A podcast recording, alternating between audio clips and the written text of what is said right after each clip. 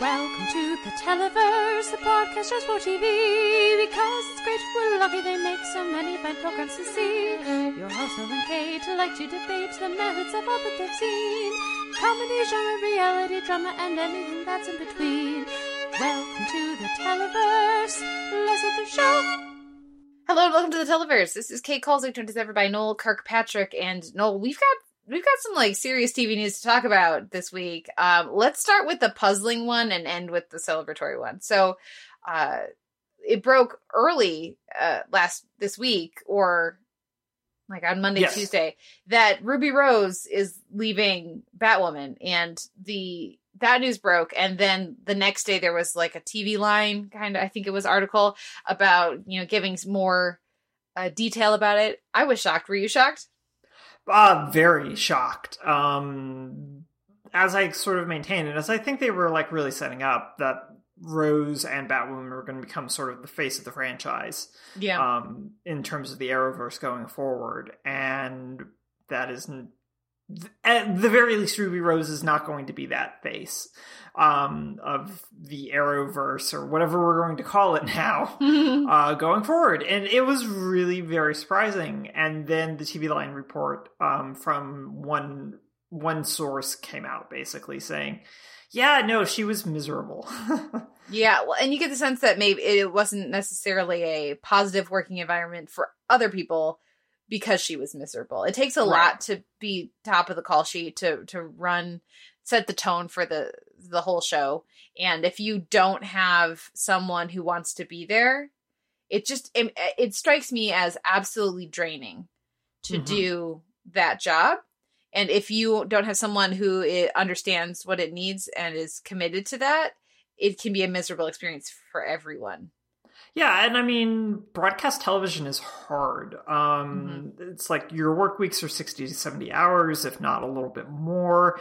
On top of which, in this case, you've got a lot of like stunt work that you're you're doing. In Ruby Rose's case, she had she sustained an injury and underwent surgery during the show. She nearly was paralyzed. Yeah. Um so I think that there's very good reasons and uh, also she may not have gotten to Vancouver which is I think fair for like whatever sort of reasons. And so you combine all of that with someone who's basically only done cable and film. The demands of a broadcast television season are rough. Like even like if you read um Emily VanDerWerff's and Zack Handlen's uh X Files Compendium, uh, which is a great book. I read it earlier this year. Uh, they interview Robert Patrick, and Robert Patrick just talks about how much of a slog it was for him and an adjustment, shifting from doing film exclusively to doing broadcast television, and just how much of a marathon it is. Um, both a sprint and a marathon at the same time, because you have to finish your episode in a week, but then you have another episode to do the next week and on and on and on. So I think that that's just something that you have to be prepared for and it's it's tough. Like I can't imagine doing it. Like the only thing I can even think to compare it to is sort of like doing a stage production once a once a day, twice on Sundays or Wednesdays or twice on Sundays and Wednesdays and just that whole grind. Um so yeah, no, it makes sense in terms of like if she's unhappy, then everyone else was just like, yeah, no, because these contracts are for like six to seven seasons typically. Um, Yeah. So letting her out is a big deal, um, and they're they're betting a lot on the show, I think, which is why they released her from her contract basically. So I'm really curious about who they're going to cast going forward uh, because they're going to recast the role. I think it's just given how the season finale ends with someone getting a new face, the fact that our lead will be a completely new person is just weirdly delightful um, and weird. So I'm really interested to see what they do going forward. Um, what do you think that this sort of means for the show? Um, they did reaffirm that they're still going to find a actor within the LGBTQIA plus community for Kate. Um, so how are you feeling about this? Yeah, it's you know, it, it was very shocking. It, it was it just because it kind of came out of nowhere. They had, I, I, thought, a really strong finale. We'll talk about that later in the episode. Um, and then all of a sudden she's out. It's like, huh? Because it's not a thing people do because it pays really well. It's really hard work. It's very demanding work. You have to constantly be, um, even when you're not filming, you you have to be constantly aware of what you're doing, what you're saying, how you're perceived. Like you have to stay in ridiculously good shape, even when you're not filming. You have to maintain that at least somewhat because you know you're going to be back to doing ridiculous stunts and just needing even just the health to in the mm-hmm. state you can't get sick, right? So yeah. you're you're going to bed early every night. You're keeping a very rigorous diet and like it's it demands a lot of people who take that on. And so because of that, right, you're and, and because certain people are making lots of money, the stars of those shows are very well compensated and also with the knowledge that y- you might not get another role. So if you are good with your money, you want this to be able to secure you for a good long time, right? So TV, yeah. network TV pays really well. Um, so usually people don't turn that down. But if someone's miserable on set, right? You, there's we've all heard plenty of stories of toxic sets, and yeah. it you cannot run a show like this well with a lead who does not want to be there. It's gonna come through in the show. We all all heard what was happening over on Lethal Weapon, like the whole mess that that became, and that was a show that was comparatively for you know the expectations for it well received and got decent ratings and that cost them their that cost the network the show so for them to make the move of and especially if we can believe the pr that it was mutual of being like yeah. okay something's got to give we will recast our show it says a lot about like you were saying the CW's plans for this series to anchor them the next several years, they're in a very tricky position, right? Yes. Flash is very long in the tooth, who knows how long. And and they're about to run up to the end of the contracts. They've been discussing that with Gus and Grant in terms of doing like a two year extension for him into like season nine, I think. Yeah and they've lost uh arrow and they've and they're losing supernatural now next year but still. So like a lot of their biggest shows and their most enduring shows are are either gone or transitioning um out of that. So they they're looking for people that they can have as a backbone to their network. And some of that is Riverdale, some of that is the Vampire Diaries, various spin-offs which still continue, but a big part of that is this Arrowverse extended universe. Batwoman I think is the third highest rated show on the CW. I think I don't know for sure. I'd have to look. So if they if they pull off this recast, they it's it's very reassuring that they are planning to be with Batwoman for the next 5 years. Um, yeah. if they don't, then they're not in a worse position than if they had a lead actor who didn't want to be there. So we'll see what happens. I think I mean I would love for them to get creative with the the recast. I, I mean I think Ruby Rose has such a distinct look. I thought I think she's been very good as Kate, um, and I was a little skeptical, but I've really enjoyed her interpretation of the character. I like the little bits of whimsy and fun she brings to it sometimes, and that while still being very much in the Oliver Queen and Bruce Wayne, like broody, silent type, you know. Mm-hmm. Um, so I would like they have to stick. I think they need to stick close to some of that, but the whole show is going to have to at least somewhat shift tonally because if they try to go too similar, then they're going to invite constant comparisons. Yeah. Um, there, some people have already thrown their hat in the in the ring publicly. Stephanie Beatriz is like, "I want it. I want it. How do I audition? I want it. Please, please. Oh, how can I audition?" And I think we're all we can all agree. Yes, we'd like Stephanie Beatriz to be our lead if she's, you know, depending on what that means for Brooklyn Nine Nine. Don't yeah, get me wrong. I, I, I, feel, I feel like that's not great for Brooklyn Nine Nine. but you know, if it because Brooklyn Nine Nine, I think we all love Brooklyn Nine Nine, but I don't know if I expect it'll be on TV for five more years. Yeah. But if, if Stephanie Beatriz can be Batwoman for the next five years, you know, I would like to see that. Um, yeah. Also, I I, pro- I apologize, I don't know the um, her name, but the um, woman who was like the leader of the baddies on Black Lightning, the military commander. Oh, woman. sure, sure, sure, sure, sure. Yeah, yeah I know who you're talking that about. That actor has also been like you know, put me in coach. yeah. Um, and has, you know, want, talked about wanting to audition for it. How do you get, how do I get my audition for it? Um, so there, there are some people who have very vocally and publicly said like me, I want it. Let me audition. Um, so, and, and I don't know if that's something that they will do. That they will. I don't know if they would be willing to, um, to cast Stephanie Beatriz to be like, don't worry about it.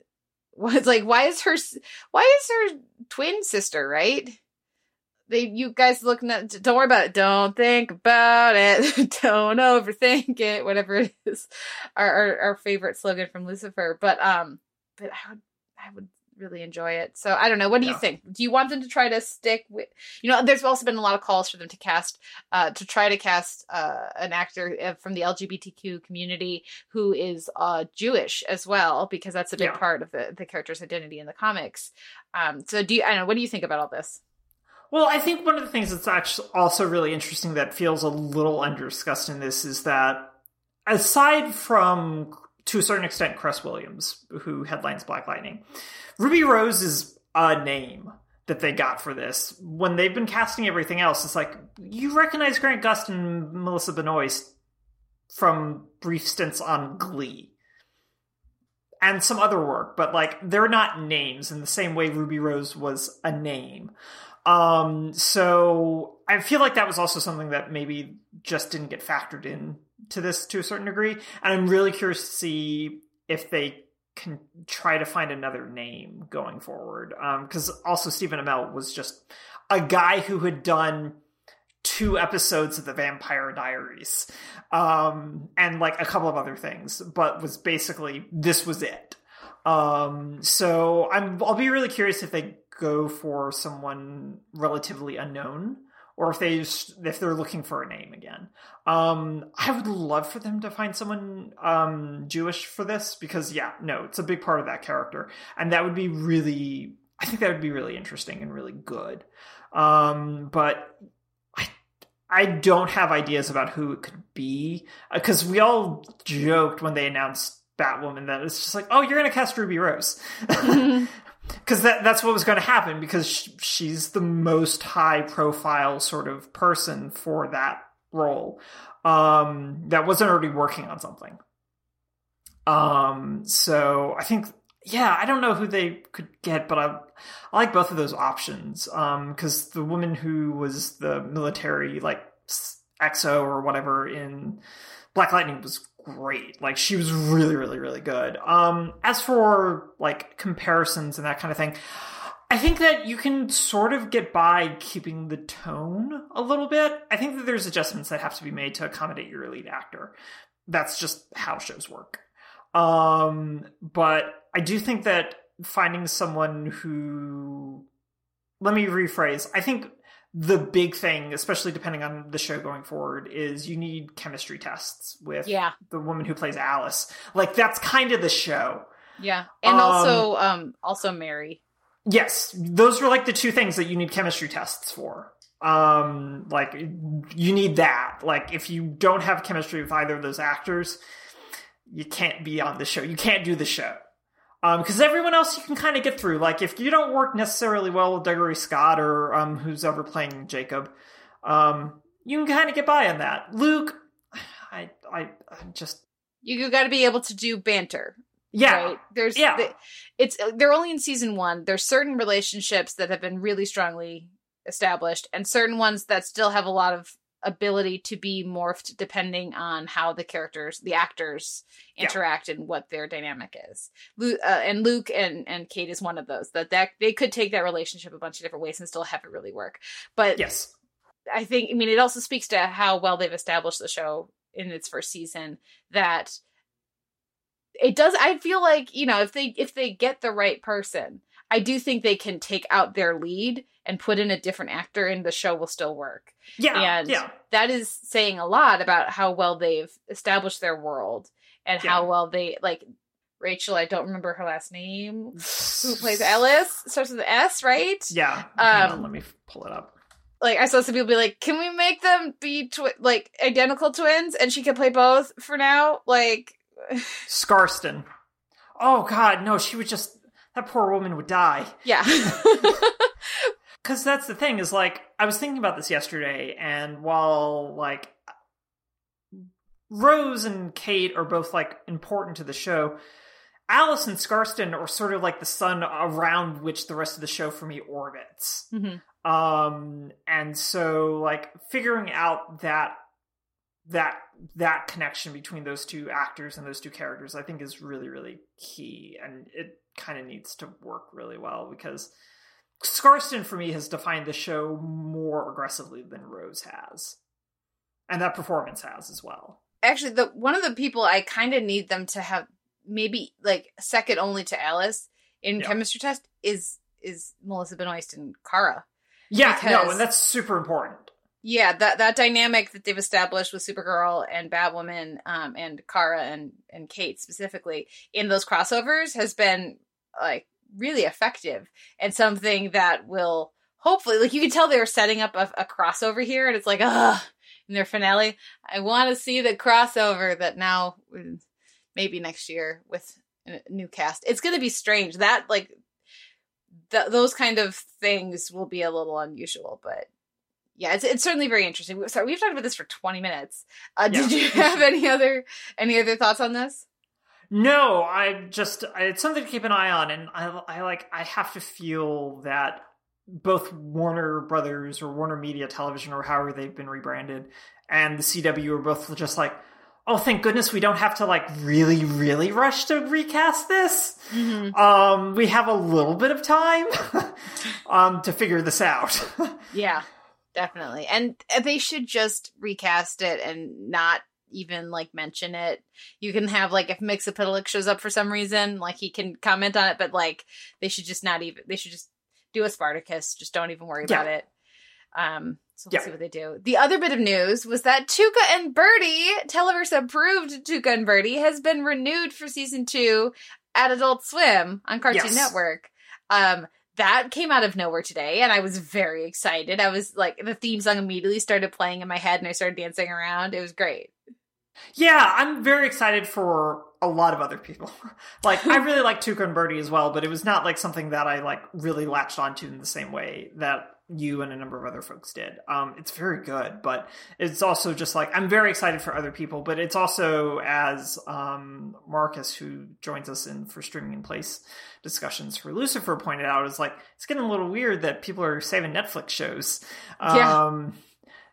And so I'm I'm really curious about like the industrial deals that got worked out for this, since considering how much of a chore it was to get uh, one day at a time over to pop. Um, what is involved with Tuca and Birdie season two showing over to Adult Swim, but I'm very glad, and it's a good fit for Adult Swim. Yeah. Um, it's a very different fit for Adult Swim, but it's a the correct fit. Like it could literally go nowhere else. Mm. Yeah, it's hard to think that that working anywhere else, but I'm excited Yeah. for it. It's coming in 2021. Something to look forward to next year. If we get Um, there. Yeah, when we get there. So something to look forward to at the end of the episode is that we are talking about She-Ra and the Princesses of Power season five this week in the spotlight section. It is the final uh, season of the show, so we'll be talking about the season and then also I'm sure looking back on those series as a whole. Lots of fun to come there at the end of the show. But for now, we've got a very full week of TV. This is going to be a long one, guys. And so we're going to take a break, listen to a little bit of music, and come back with our week in comedy and reality. We'll be right back after this.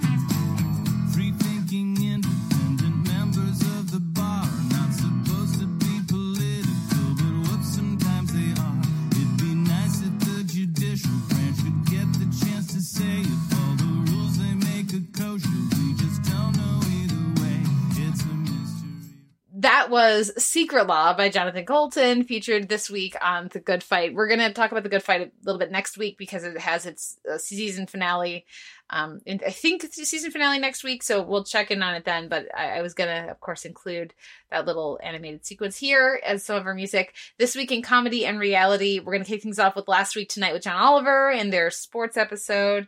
Uh, then a little ultimate tag, the season premiere. Then we'll go uh, catch up with what we do in the shadows, the return, and also last week's episode on the run because I caught up with it and it was delightful, just like you said. Uh, then we'll then I'll talk a little bit about RuPaul's Secret Celebrity Drag Race finale, um, and then we'll talk about the pe- anti penultimate episode of Drag Race season twelve, Viva, uh, Viva uh, Drag Race. The title should be Viva Drag Vegas, and that is what the episode title is on Wikipedia. But the episode title from the production and at VH1.com is Viva Drag Race, and it's really annoying because make up your minds, guys. Um, anyways, as this has been your little window into my life as a drag race reviewer, where I'm like, what title do I call it? What do I? But this says this, but then my cable box says it's this, but then the VH1 press release says it's this. Uh, anyways, more on that in a bit. And we'll round out the segment with Top Chef All Stars LA, uh, Colossal Coliseum Kaiseki. So first we have Last Week Tonight with John Oliver and his look at sports in the age of coronavirus and what we'll be able to open and how and what will that mean. I, I thought this was a, a good twist on continuing coverage of coronavirus and everything that's going on with COVID-19, but to dive into a topic that people, a lot of people are talking about, a lot of governors, a lot of, uh, a lot of, you know, pundits and politicians are talking about you know whether or not we should open up sports. A lot of people are very involved uh, and passionate about it. But i'm not seeing many people actually get into the nitty gritty of what that means. So i appreciated this segment. What did you think? Well, I think this segment's really good, and it, the fact that it came on the heels of ESPN doing a large, or came right before ESPN doing sort of a large survey of Major League Baseball's plans to sort of reopen, in which it basically sounds like no one can get sick, and to which everyone went, "Yeah, but if one person gets sick, your entire thing collapses." yeah. Um like that's just how this goes. Um but yeah i think that it's it's a really good way of looking at it. It's also something that's just deeply important to a huge number of people even if it's not necessarily the two of us. Um they announced that um last week tonight because they don't have a way to spend their budget are the sole sponsors of Jelle's Marble Runs, which is basically just races run by marbles. Um, and they have like something like 20 teams, like 24 teams, uh, for this, and they're just, they're just very good names. Um, and I'm very excited. I've subscribed to the YouTube channel. um, so I will be watching the Marble League 2020 um, as we head down, uh, which starts on June 1st. Um, it's very exciting. Um, have you picked a team yet? i have not picked a team yet uh Okay. i need to like i feel like i need to get some rooting interests or maybe i should just like look at the names on the list The names are very good. The Do names have- are very good. do you good. have a favorite yet Not yet. Um, I want to go back and watch some old um, footage and like kind of pick a team. make an informed decision right Um, Yeah, I want to make an informed decision. Like, I think that's really important. Like, I mean, that's the same thing with folks who got it really into South Korean baseball like a couple of weeks ago. You have to make an informed decision about who to root, root for. Um, though I just I really like the midnight um the midnight wisps. The midnight wisps logo is very good. Like, I really like it a lot. But Balls of Chaos is an actual team name, and I feel like you got to respect that you got to respect the balls of chaos. Um, but also, I I really like mint, and there's the Minty Maniacs. yeah so There's there's some options here, is what There's saying. There's some options. Yeah. Listeners, let us know if you have any interest in following this because honestly, we might actually cover it on the show. We may not have a choice.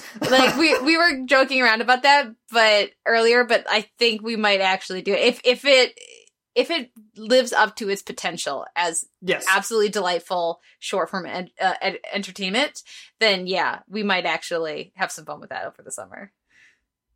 Yeah. Like I said, we also just may not have a choice. Well, we've, we've got some shows. Shield is coming back. Stargirl started up. There's some things, but but yeah, no, we'll we'll definitely be we'll be looking for things to cover. But also, it's just delightful. If you get the right voiceover, you get the right commentators, you can make that work. Yeah, absolutely. So I'm excited about it. Well, should we similarly be checking out Ultimate Tag, You Better Run, which is their first episode? Yeah, so Kate, Ultimate Tag is the show of our time. It is probably the most important show airing on television right now because all it does is remind you of a time where you could run around and touch strangers. And what better way of like really remembering that and reveling in that than watching people chase one another in an arena while three former football players, I think, they're former. All the Watts brothers, I don't know. I don't follow football. Um, provide not great commentary about it. Um, so listeners, Ultimate Tag is the latest um, summer filler show from Fox.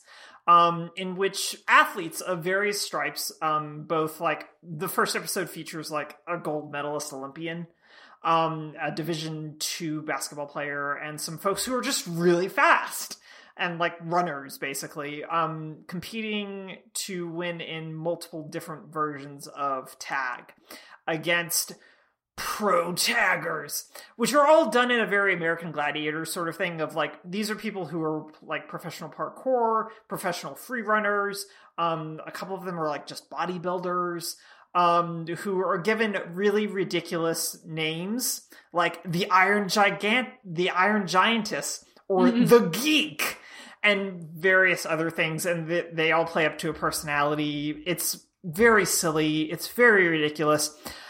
But it's very watchable.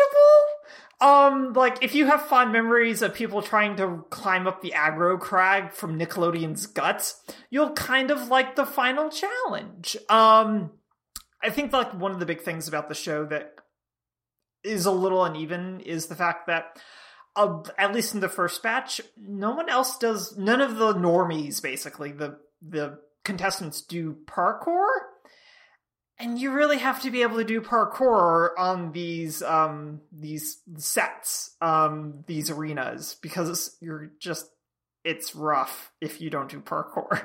Um because everyone else does parkour and they're very very very very good at it. Um so it's fun watching people do a lo- bunch of acrobatics things and basically leap over things like gazelles. Um but I'm still going to keep watching it, Kate, because I had a very good time while I was watching Ultimate Tag. It is not as good as Holy Moly, I was gonna ask because Holy Moly came back this week too. It did, and I haven't had time to watch it um, because I opted to watch like the first thirty minutes of the um, Celebrity Escape Room special instead. Um, but yeah, I really enjoyed Ultimate Tag. It's very silly. It's very American Gladiators esque as well in a lot of ways. So if you need a hankering and you have that, Ultimate Tag may be something that you want to watch. It's very ridiculous though, and I enjoyed it. Well, good. I'm glad to hear that. We'll see if I. You don't need to, but Well, a bunch of my reality viewing is about to to to dry up. sure. Um, so like we only have we're down to the final five or six on Top Chef. Um, the We're Here is finishing up next week or after one more episode, and Secret Celebrity Drag Race is done, and season twelve of Drag Race is going to be immediately followed by All Stars. So like there'll still be a drag drag race episode for me to watch every week, but other reality that I'm enjoying is kind of finishing up their season. So I will be looking for just some mindless fun while I type up like student notes and like do invoicing and stuff. So this might scratch that itch. So we will see. Um, you know, another show that's coming towards the end of a season, which tears, uh, is is what we do in the shadows, and I am very excited about this episode. I'm very excited about last week's episode, and I'm very not excited for when the season ends because I'm gonna miss the show a lot over the summer. Um, here we have the return of Nick Kroll's character, and this just like it's so stupid. The thing with the hat. It's so, so very stupid, but I'm very, very, very here for it. Um, and while all of that is happening, it keeps you distracted enough so that the, they can surprise you with this new twist with Guillermo and Laszlo that is uh, intriguing and promises a lot of good things, you know, just on the horizon. So while yes, this episode is no Jackie Daytona and the girls volleyball team needing to go to state, which thank you for not telling me about that because yeah, I'm so glad that I got to just No, experience no, no. Like it. just giving you that premise of he leaves Staten Island for another town. That's all you need because everything else is so good. It's very good. And you who had teased uh listeners if you missed last week's episode, Noel had teased that there was a Televerse favorite who shows up as like an arch rival nemesis character. And it took me so long. I had to look it up to figure out that it was Mark Hamill cuz he's very good. And he's like the hair and the beard and the voice. Obviously he's a voice actor and and I've appreciated his work on plenty of animated shows, but uh there the signifiers that I would take to have my brain go to Mark Hamill, none of them were there. And he's just absolutely delightful. That last shot of him coaching in the end, oh, it's so good. I like they've been crushing it all season. And this was another really fun episode. So while it was not Jackie Daytona, like just Nadja's just absolute absolute just exhaustion with the hat was was perfect. And Colin getting into a troll war with a troll it's just there's there's so much good here. It's really good. One alcoholic human beverage, please. You've been there that whole time. I didn't recognize you with your dungarees and toothpick. um, it's just so good. Um, no, the return's really great. Like Nick Kroll's such a good like vibe for this show, and he's really, really, really good in this episode. Um, but the entire thing about just bringing back the hat and making you think it's not about the hat initially, I think is really, really solid. Um, and then just too many gags. Like, there's just too many jokes in this episode of like the Neil, Patrick, and Harris. yeah. And I mean, but also like the amount of restraint. Like, the entirety of Elvis could just be a whole episode, and the show goes, no. I didn't like Elvis. I didn't either, which is why I appreciated the fact that it was just a joke as opposed to like the whole episode because it's too easy for that to be the whole episode. Mhm. And so turning it into just two jokes basically works for me. Um but all the stuff with Nandor and Guillermo, I'm just oh, it's going to be so bad. It's going to be so good and bad and I'm very worried. But at the same time, I'm so very excited. yeah. The thing for me with the Elvis, that's the one part of the episode I actively disliked. You don't get to add a roommate in the house. That's super nowhere. fair. But he only he's only there some of the time, I think, is like the implication. Yeah, th- but then you need to establish that, and you need to Yeah. establish that by like saying, "Oh, and we, he's not our only house guest. One of the vampires I've created is back in town, recording that's his fair. album, right?" And then you could tease it, and then later you show that it's Elvis, right? I they they didn't do the work necessary for that, so it, for me it was very distracting. And then I was like, okay, well then who's gonna randomly be in the basement next episode? Like I I was I was like, show you know better than this. You can earn this. You can do this gag, but you have to earn it. Um, but I, I just love the rest of it. It was really good. Ugh, I can't. I don't have people I see. I well, I don't see anybody IRL right now, but like I don't know many people who, who uh, outside of the people in like TV Twitter Mhm. who watch this show, and it's like it's just so funny. It makes me sad. I want to talk about this show with more people, but uh, anyways, hit me up on Twitter. What we do in the Shadows fan because this season they continue to crush it. We had the last episode of RuPaul's Secret Celebrity Drag Race, and it was fine. I was like, this. I mean, there was some good stuff in it. Don't get me wrong, but I was like, this is your. You should. They should have aired the third episode. They should have aired the second episode first, and they should have aired the third episode last because the second episode is the one that had Vanessa Williams. It was very good.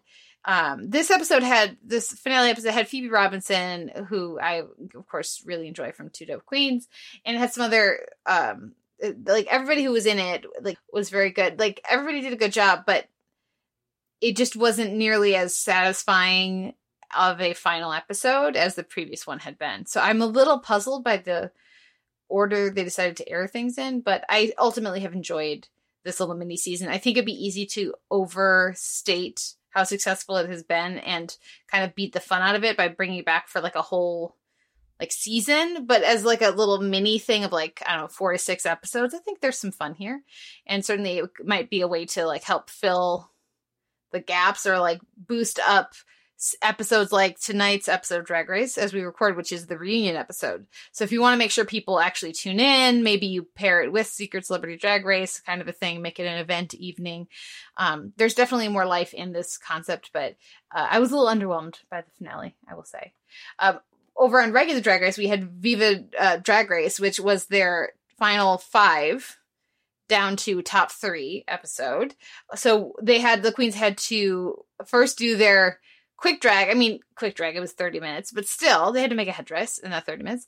Um, it was their quick drag in the theme of Vegas uh, showgirls with like headdresses and and um and uh like leotards and giant feathers and all that and then they had to put on a basically a second rusical with Mhm. songs taken from the drag race vegas show and i thought it was terrific i actually really liked the episode um and i think it just really highlights the strengths of these queens uh and while i don't think that that necessarily any of these queens are among my favorite drag race queens over the run of the show. I think as a top five or a top six, you know, if especially if you take out Sherry Pie from that conversation, I think it's one of the strongest top set of queens they've had in quite a long time. Because usually there's like one or two who are really contending, and at this point, I would say that one and two is Jaida and Gigi, but really all of them are so good.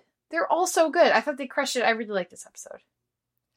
Yeah, I think it's like first off, like we went basically the entire season without any crafting challenges, and I'm very upset about that. Like I'm very, very frustrated. Um Beyond the ball challenge. Yeah. Beyond the ball challenge, and that was like at the very beginning of the season. Mhm. It's not okay.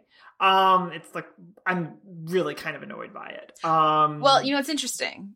yeah, in theory, the finale will end up being somewhat of a design challenge because they That's will be true. filming eh, like not intentionally, yeah, But- not in, but yeah, not intentionally. but but due thing. to coronavirus. yeah it's not intended to be one and that's that is a problem um so i just want to like air that grievance real quick um yeah no i think that everything else in this episode is generally really solid um like i enjoyed like the rusical sort of thing again even though this is like different enough that it felt distinct um and so i think that there's plenty of like good stuff in here. Um, but I do agree with you that like th- this feels like just a ridiculously stacked group for their final for, for their finale and like admittedly i don't have like all like comparison points but Mhm. it just feels sort of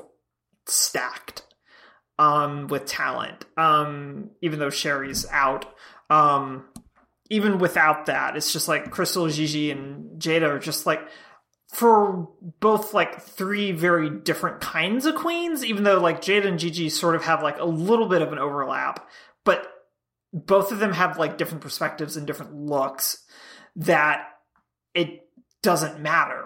Like you're not you're not feeling like we've got two glamour queens basically and Crystal doing weird, cool, fun drag. Um, because Jaida and Gigi both have so distinct visions of what that looks like. Um, and I think that that just makes a huge difference in terms of what we're going to see in the finale, but also what we've seen so far that what we what we've seen throughout this season. Uh, so I think it's been a really strong season overall. Um, but yeah, I'm really curious to see how this finale is going to look. Um, but yeah, you're just going to have to tell me what it looks like since I'm not going to be able to watch it until tomorrow.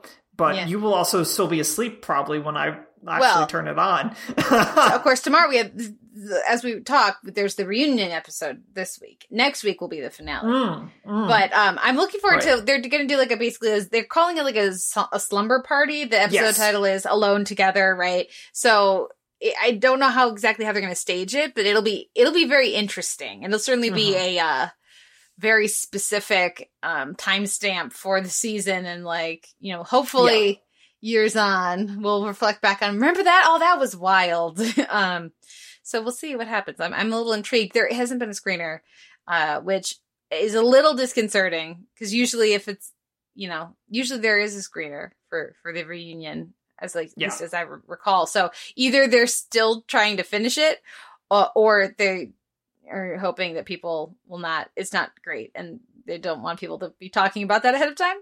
So I'm hoping it's the former, I guess, but that's not a good sign for the finale. So we'll see. We'll see. Over on Top Chef, we had, uh, all, of course, Top Chef All Stars LA. We had the Colossal Coliseum Kaiseki, and this was, I think it is really delivered on what we were hoping for from it. Uh, I liked the the attention. I like that there. Yes, there was still a quick fire, but mostly it felt like the episode's focus was on this is what Kaiseki is, and all the chefs going, it's really hard. It's really hard. I don't know how I'm going to do this. And most of them not doing great. And, or at least doing, I mean, compared to what a normal person would do or a normal chef who doesn't have top chef experience, great. Don't get me wrong. But like the fact that only one person really nailed it and a second person kind of got close out of, out of their top six was really interesting. And it's not the two I would have um, necessarily expected. Well, it's one of the two I would have expected. And, um, so I, I, I liked that the, there was a real respect and reverence for Kaiseki, and that they seemed seemingly brought in two chefs who know their shit to talk about it and really let them lead all of the discussions Yeah. um, in at judges' table. So there was a lot that I really appreciated about this about this one. Yeah, for me, I was a little underwhelmed by the episode. Okay. Um, which was frustrating, uh, because I was very hyped about it.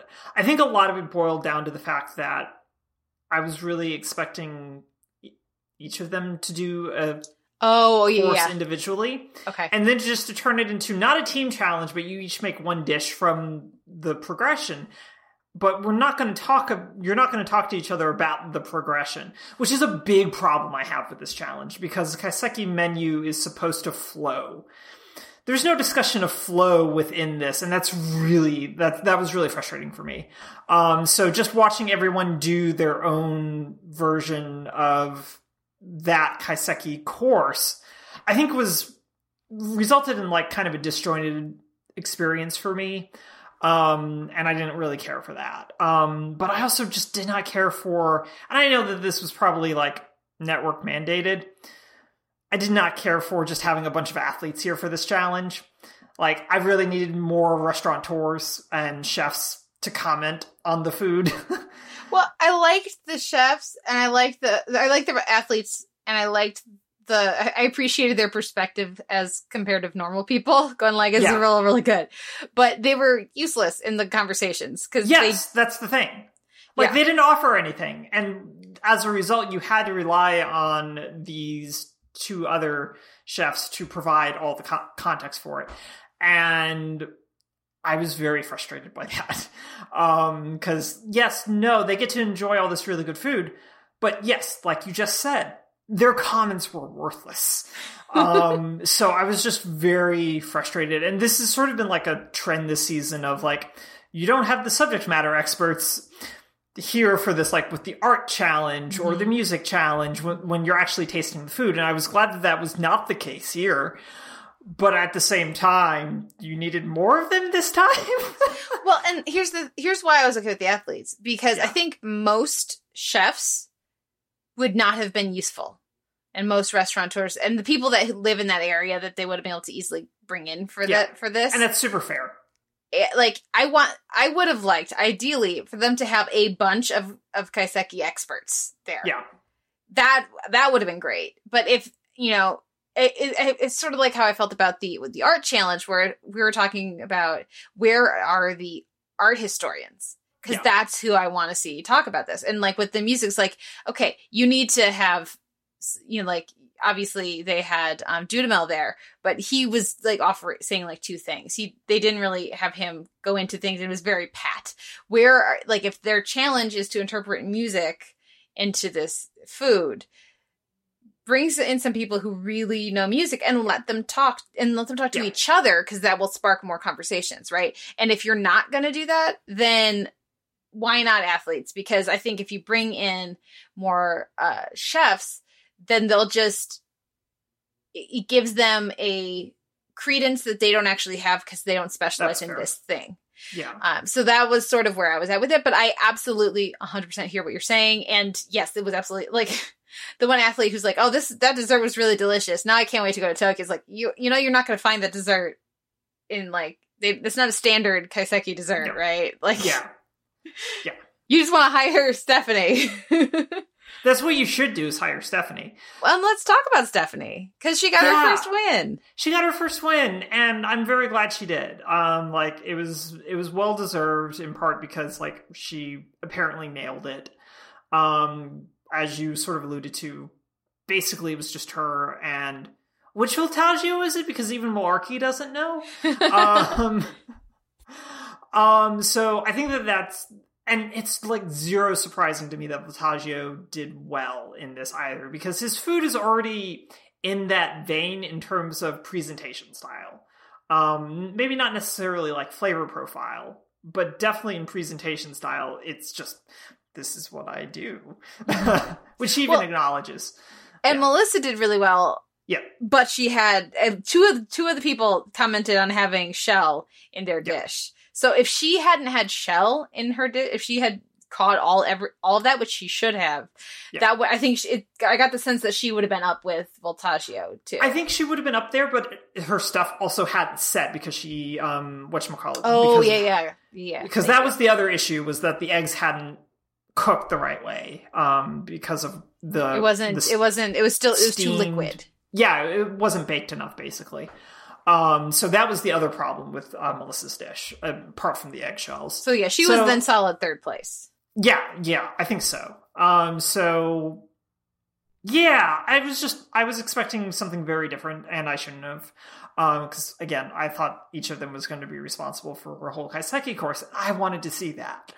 Um, did you watch Last Chance Kitchen? Yes. Did you? Yes, let's talk Okay, about let's that. Talk about it. What did you think?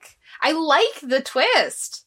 that was really really good um it was a it was a little like it was a little it was a little much like it was a lot for like a last chance kitchen because i really like it when they're like 10 minutes it's just like yeah you're out Yeah, when they get to part two and it's 25 minutes, it was already so late. And I was like, well, I guess I'm watching this, but like, if I had known, I would have waited to start this until the until tomorrow. yeah exactly um but i really liked that format of both like even like with um yeah no like the thing with the eggs was really really good i finally got to watch that But then this whole thing of, hey, Kevin, if you want in, you're going to have to cook maybe four more times all in a row. Yeah. Um, Oh, for like, listeners who don't watch it, normally Yeah. whoever wins top uh Last Chance Kitchen just is back in. And Yeah. this year, Noel, what was the twist? This year, um, for to finally get in, Kevin had to win a best two out of three competition against chefs that are still currently in the competition. Um, so he got Kevin got to pick who he competed against. And then that selected chef got to choose sort of like the type of the like the flavor profile or ingredient. And then Tom Colicchio got to choose what the actual dish was going to be. Um, and I I know we say this every year, but Colicchio just enjoys Last Chance Kitchen too much. Yeah, yeah, he really does. he just I feel like he does this show now to do Last Chance Kitchen. Um, because he's just having so much fun. Oh, you chose Stinky. Make me a soup. And it's just like that's just mean and delicious. So I really, I really enjoyed like watching it, but I also was just like, oh, Kevin, you chickened out so hard not picking someone. You just Mhm. chickened out, man. Like I know you wanted to pick Stephanie, but you didn't want to pick Stephanie, so you just left it up to everyone. Um, but he got in. He got back. Um, I am not surprised that Voltaggio beat him though. Like that was what was going to happen. How did you feel about that? yeah, I thought that I was expecting him to pick Malarkey and Stephanie, and then uh, not sure, and um, and that is kind of what happened. Um, except that instead of Stephanie, he picked uh, Voltaggio specifically. I mean, I, I, you're watching this going like, well, enough time hasn't gone by, so clearly he's going to lose the second one. There's going to be three, um, and so yeah, I agree. This is we were talking about when he uh like I guess threw himself under the bus, but it's not that. When he rightly said, "I accept responsibility, eliminate me," after Yeah. Restaurant Wars, he, he was speaking to how um, aware he is of the social media ramifications of his choices on Mhm. here, and so he didn't want to be like, "You're the weak link." So Yeah. instead, he puts it on them, which was smart, but also uh, cheating. Um, yes. So. Mm. Yeah. And in my brain, I was just like, I don't like that you did that. Tom, you want to step in and just compete against him? Yeah, right. Oh man, that would have been fun. Yeah, but I, yeah, I really like that that change part of it. it. It also feels a bit fairer, especially now that they have Last Chance Kitchen like contribute a chef at that midway point, and then Yes. again later on. It helps balance it a bit. Um, and apparently, they go right from filming that into filming the quick fire. So Kevin has to be so tired. yes, indeed, indeed. So yeah, we'll we'll have more on that I'm sure next week, but I'm excited for it. It's a it's a talented top six. Um, Yeah, it's a it's a really like tough group. So I um, was sur- I surprised, but then not surprised after the judges table what that Karen got eliminated. But Yeah. I would now like replace her with Kevin in my anticipation for who's going to be in the top. Um, one last thing. How hard do you think Nini is working to try to get some sort of commentary gig? Because She's she's, delightful. she's so good. And I love her very, very much. And I love how she's just embracing being the peanut gallery of Last Mhm. Chance Kitchen. It's just, it's so good. And it's very her. good. She's all of us. It's very good. It's very good.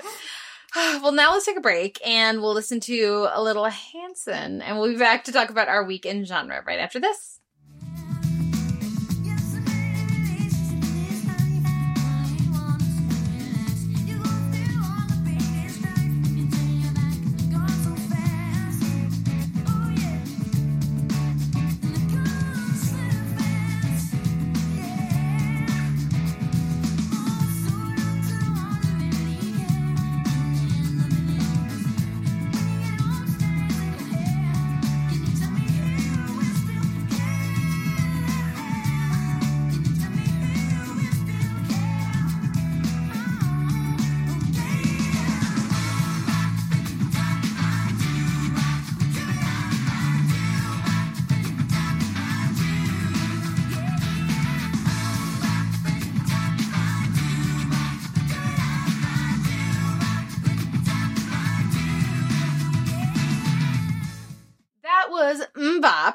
By Hanson, featured in the season premiere, series premiere of Stargirl, which we're going to talk about in a little bit. But first up in our weekend genre, we've got Harley Quinn season one, which is the animated series on DC Universe that is now available and uh, airing on Sci-Fi or Sci-Fi. Then we'll talk about the Stargirl premiere pilot, uh, Legends of Tomorrow, I Am Legends, and then the Supergirl finale, Immortal Kombat with K, and the Batwoman finale, Oh Mouse, Oh Mouse! Exclamation point. Eh, whatever.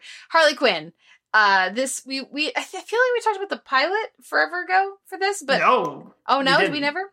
Okay, No, well we no. we have not talked about season one um of Harley Quinn on the show, and I'm very glad it's on Syfy now because it is delightful in a very vulgar and sweary and violent way.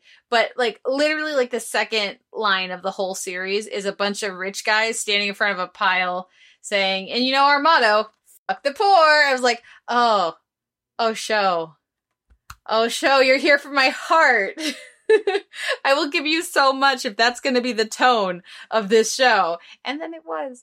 Uh, so much to enjoy here. I really, I really got a kick out of season one, and I can't wait to dive in with season two, which is currently airing right now. Yeah, are you going to subscribe to DC Universe to watch season two? I haven't made that decision yet. I don't know if it's Yeah. enough, but I really like it. Yeah, no, that's the thing that um my partner and I are debating because um our um cable provider or like television service uh popped it into our recommended queue uh because this dropped like two weeks ago on Syfy's um on demand service, and I just went, oh well, I'm not really in the mood to watch Dead to Me. Can we try this? And then we just watched all of it over the course of last weekend. Um, it's like you said, it's very vulgar, it's very violent, but it's also just really deeply funny and also really well executed in terms of like character work, even though it hits a lot of familiar beats. but it's just this really madcap, zany Venture Brothers, Looney Tunes esque approach to Batman, except for Batman, which is the correct thing. Yeah. Yeah. The voice cast is terrific, but it it reminds me of like a cross between Venture Brothers and Archer. Yes. And yes. like while, while being nothing tonally like Archer, but just the sense of humor Yes. and the approach and it's it's like this is much more what Archer it was now, you know, previously Yeah. than Archer feels like now. At least the most recent season. I can't speak to the season that was supposed to start soon, but got pushed back because of coronavirus. Um, but yeah, just like this, the the comedy and the sense of humor and like the the running gags and all of the thing. Like, yeah, there was. It's just really, it's really, it's really good. Bane, the the continuing Bane jokes are all amazing. Killer Shark really just being a computer nerd who everybody just you know pushes in towards like being the the violent violent like hench person right? Instead of letting him do his computer hacker thing like all of it it's it's so good. Yeah, and the comedy is really sharp and pointed. Like the entire thing with Doctor Psycho around the c word mm-hmm. is really interesting, and like the way that gets baked in throughout the rest of the season. Um, and then just like doing an origin story for her, the iteration of Harley Quinn that is sort of exists now. Um, it's also really good while building that relationship between her and Poison Ivy, which is something that was established way back um, in the 90s with Batman the Animated Series. And just watching all of that play out and then getting Kaley Cuoco and Lake Bell to do Harley and Ivy, um, which also two things about that. One, this is the this is the second woman from Big Bang Theory to voice Harley because Melissa Rauch uh, voiced her for one of the direct to video um, uh, animated movies. But also, what's really cool is that uh, Kuko has is like executive producing of this through her production company, which is the same thing that Margot Robbie does with Harley Quinn with Birds of Prey. And I just really like how that industrially is getting baked into this character as well. The people who are performing Harley are taking ownership of that character and using it to drive what that story is about. Um, so I think this is really great, and it's a really good spin on what is already an established thing of the Joker's really abusive. You should not be involved with this man. And watching all of that play out across this season, and the Joker is deliciously voiced by Alan Tudyk, who also does the voice of Clayface. Oh, I love this take on Clayface. It's so good. It's so good. Like Clayface is just like the best henchman, but like this version of Clayface is really, really great. Um, so I really encourage if you've got access to sci-fi um, to check this out. It's really, really good. Uh, like 13 episodes, half hours. It's Mm-hmm. 22 really minutes, not commercials. Yeah. Yeah, it's really sharp. It's really funny. It's really violent. It's delightful, and it's really thoughtful. And it's got Kite Man. Like, what more could you want? Listeners, Kate just cracked up. Kite Yeah. Man. It's very good. Hell yeah. Yeah.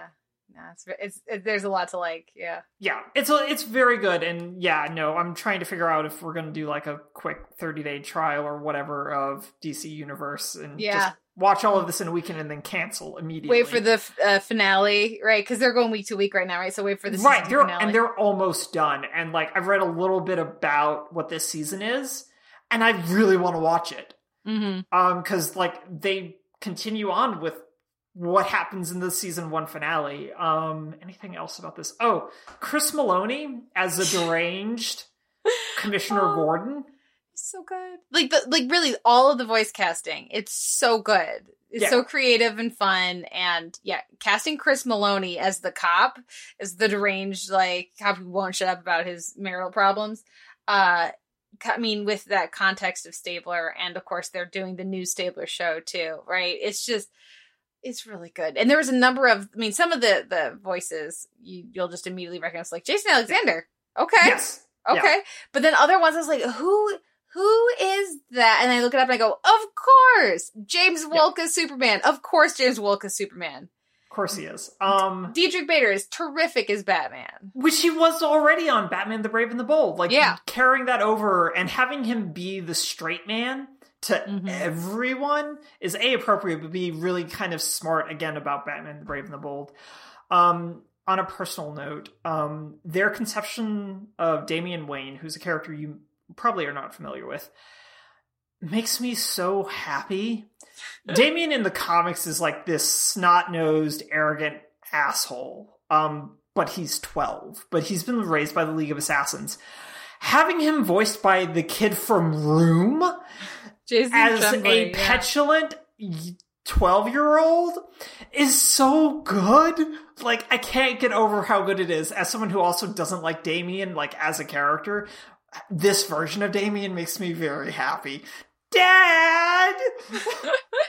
Yeah, no, it's it's it's very good. It's very fun. Um, do not watch this with your children. No. do not no, assume no. that because we like cartoons and animation and and Harley Quinn and everything that this is, you know, in any way age appropriate. Like I will not be recommending this to my high school students.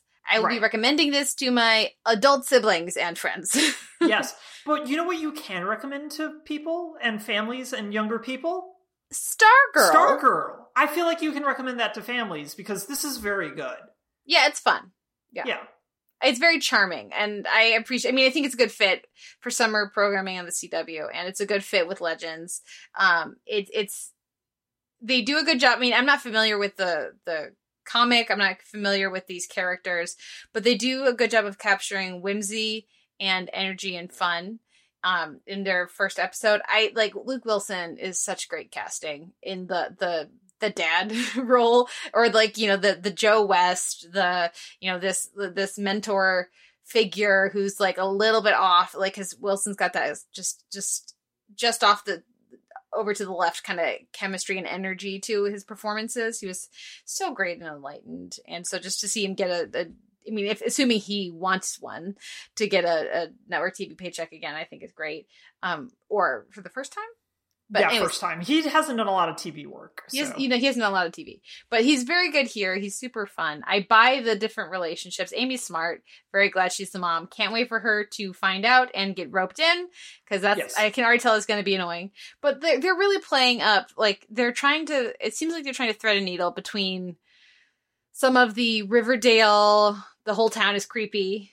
Um, the whole town is supervillains vibe It- um, but it is. and and then a much more kid friendly and family friendly version of that and i'm very Yeah. here for it so Yes. yeah i really like i was surprised i was really charmed by this Yeah, and I think charm's the right word. Um, friend of the show, Allison Shoemaker, said it had a really Amblin entertainment from the studio 80s, that did like yeah. E.T. and everything.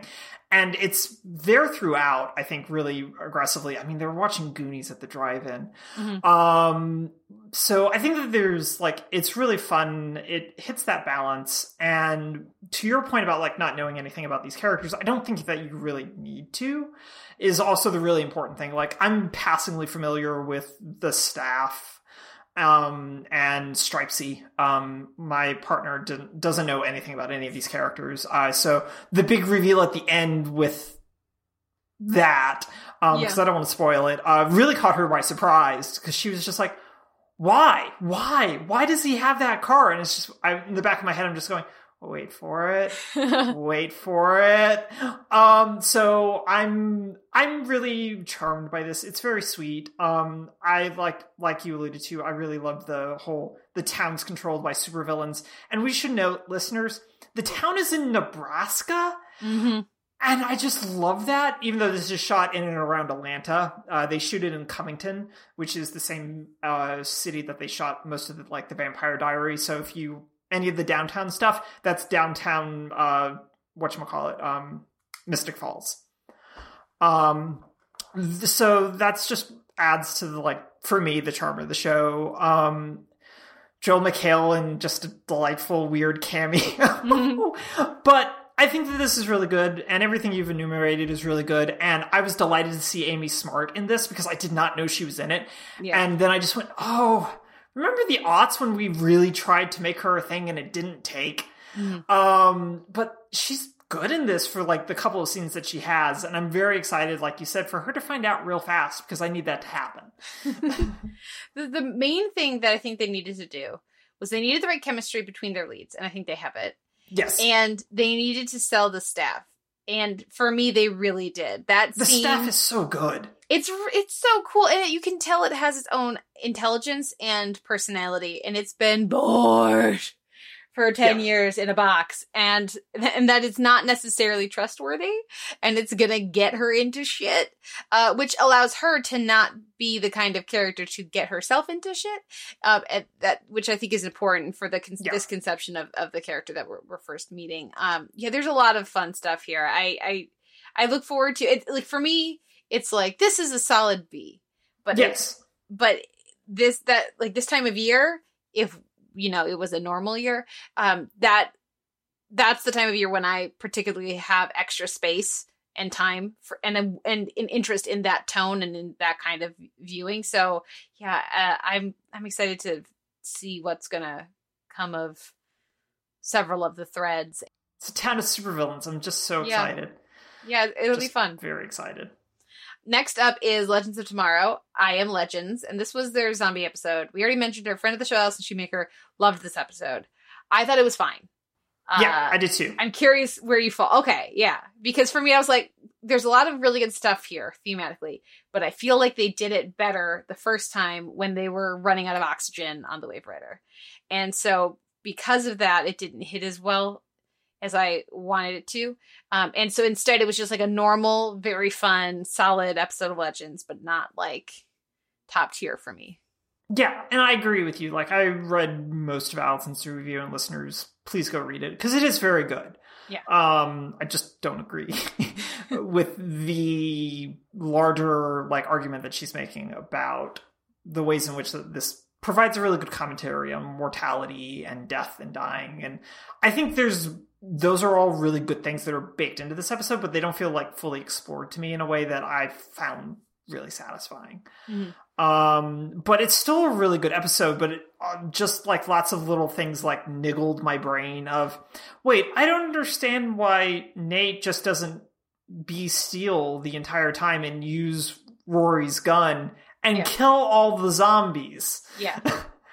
Like, I don't understand why that wasn't the plan. Oh man, strap him to the front of the car like Fury Road. Come on. Yes. There's just so many things that they don't do because they need to have the ending that they want to have and they want to do all the zombie and Shaun of the Dead references that they want to like incorporate. Um so I get it. And I do think that there's plenty of like fun in this episode from the fact that they just ignore Constantine and then Constantine decides that he's not going to fight because they're ignoring him. them being the zombies was just like that's just delightful. Um but it just never like coalesced into anything really potent for me. Um because I agree with you like they've done this sort of thing better already. Um so while it's fun, it's enjoyable, but it just it left me just a little bit cold. Um at the same time, I did really enjoy like the little bit that we got with Sarah sort of resigning herself to things here. Yeah. The fact that Sarah has died again for the fifth time, fourth time, however many times Sarah has died, Paragon um, Destiny. um, is just I really appreciate like that as a character consistency of like I'm gonna die. I have died many, many times before. I'm okay with this. Well, and you know, this idea that she has learned over her experiences how to process and handle that Yes. and the uncertain because you like the first time you die and you come back, right? Yeah. That's a traumatic thing. And the second time you you die in, or you realize that you may die and or you're you're going to die, that brings the all sorts of new things to uh, deal with around like is it going to keep this time or am I going to come back? That uncertainty that like that you don't have the first time because you know you're going to die and you're not going to come back. You know, like there's different things you can play. At this point, she has learned to live her life in such a way that should she die at any moment, she is comfortable with her choices. She has made peace with the people she needs to, and she is where she need needs to be and where she wants to be. And it's a beautiful thing to watch. And especially with thinking about where that character started and, and like what her journey has been over the course of the various Arrowverse, Arrowverse shows. Um, I mean, Caity Lotz always nails that. And they usually do a good job on the show. And this is another good example of that, of knowing when to make their moments very quiet and still. Mhm. And this is yet another example of them nailing that kind of thing. Yeah. So it's that part for me is like the strongest part of the show the, in, in this episode. Um, what did you think about the Constantine and Zari stuff?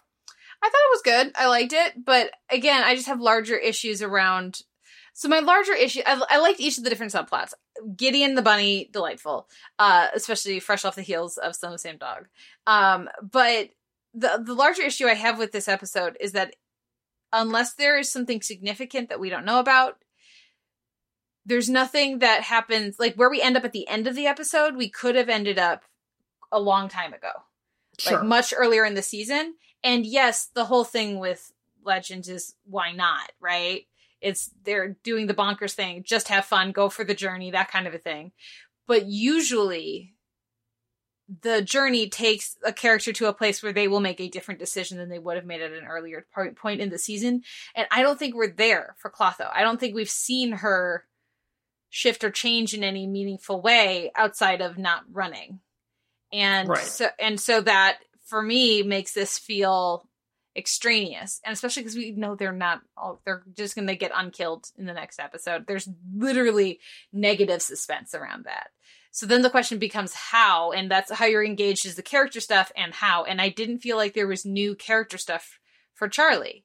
And so if i'm not engaged with character stuff it purely comes down to how and while yes, that's interesting, and I can't wait to watch their next episode where the Oh, gang is all stuck on. TV. But usually, so this good. show does all three of those things, Yes. not just two, and certainly not just one. Yeah.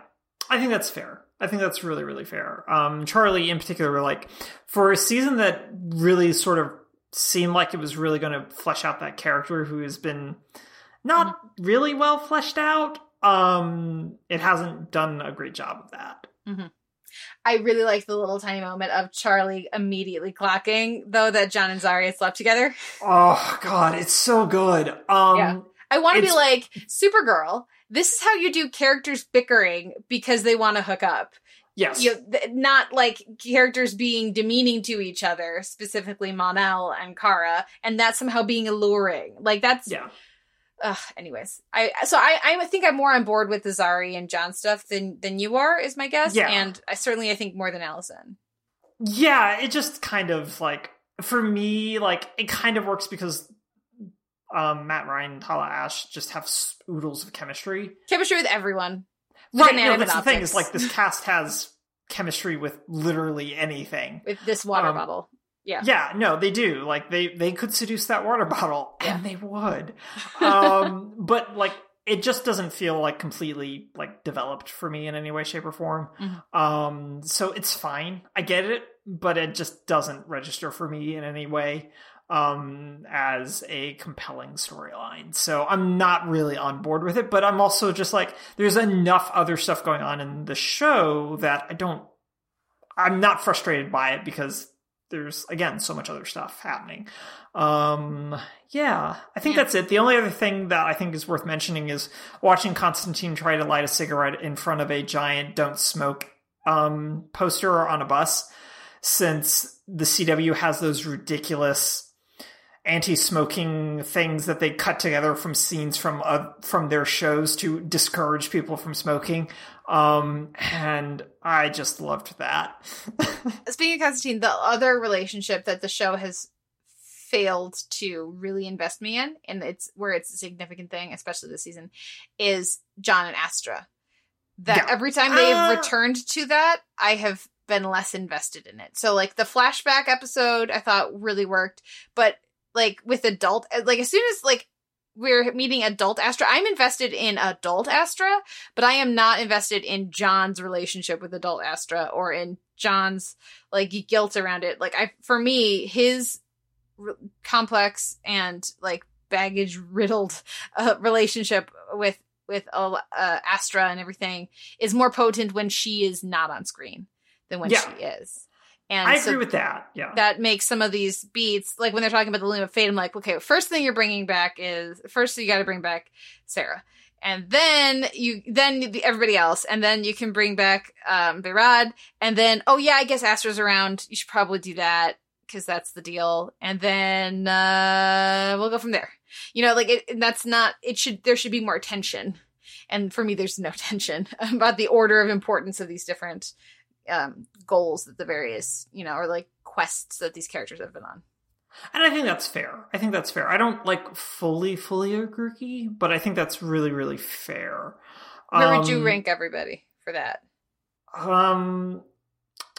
Well, I mean, you're going to bring Sarah back, obviously, but um, yeah, I, for me, like, well, it also calls into question because of like what Astra is shown in this of like, oh no, don't want to do it anymore. Um, but also, what did you think was going to happen, Astra? Like, what did you think was going to happen? Um, that's how life works. Um, which is a weird thing to have to remind someone. Um, I think for me, like, I do think it works better when she's not on screen, but I also think it works better when it's conceptualized more around Constantine's guilt, which is what drives all of this, and less really about Astra wanting her mom back, which doesn't ring true for me. Um, and very consistently has not. Um, but Constantine's guilt is the driving force. It was the driving force for like the whatchamacallit for the NBC series, if I'm remembering correctly.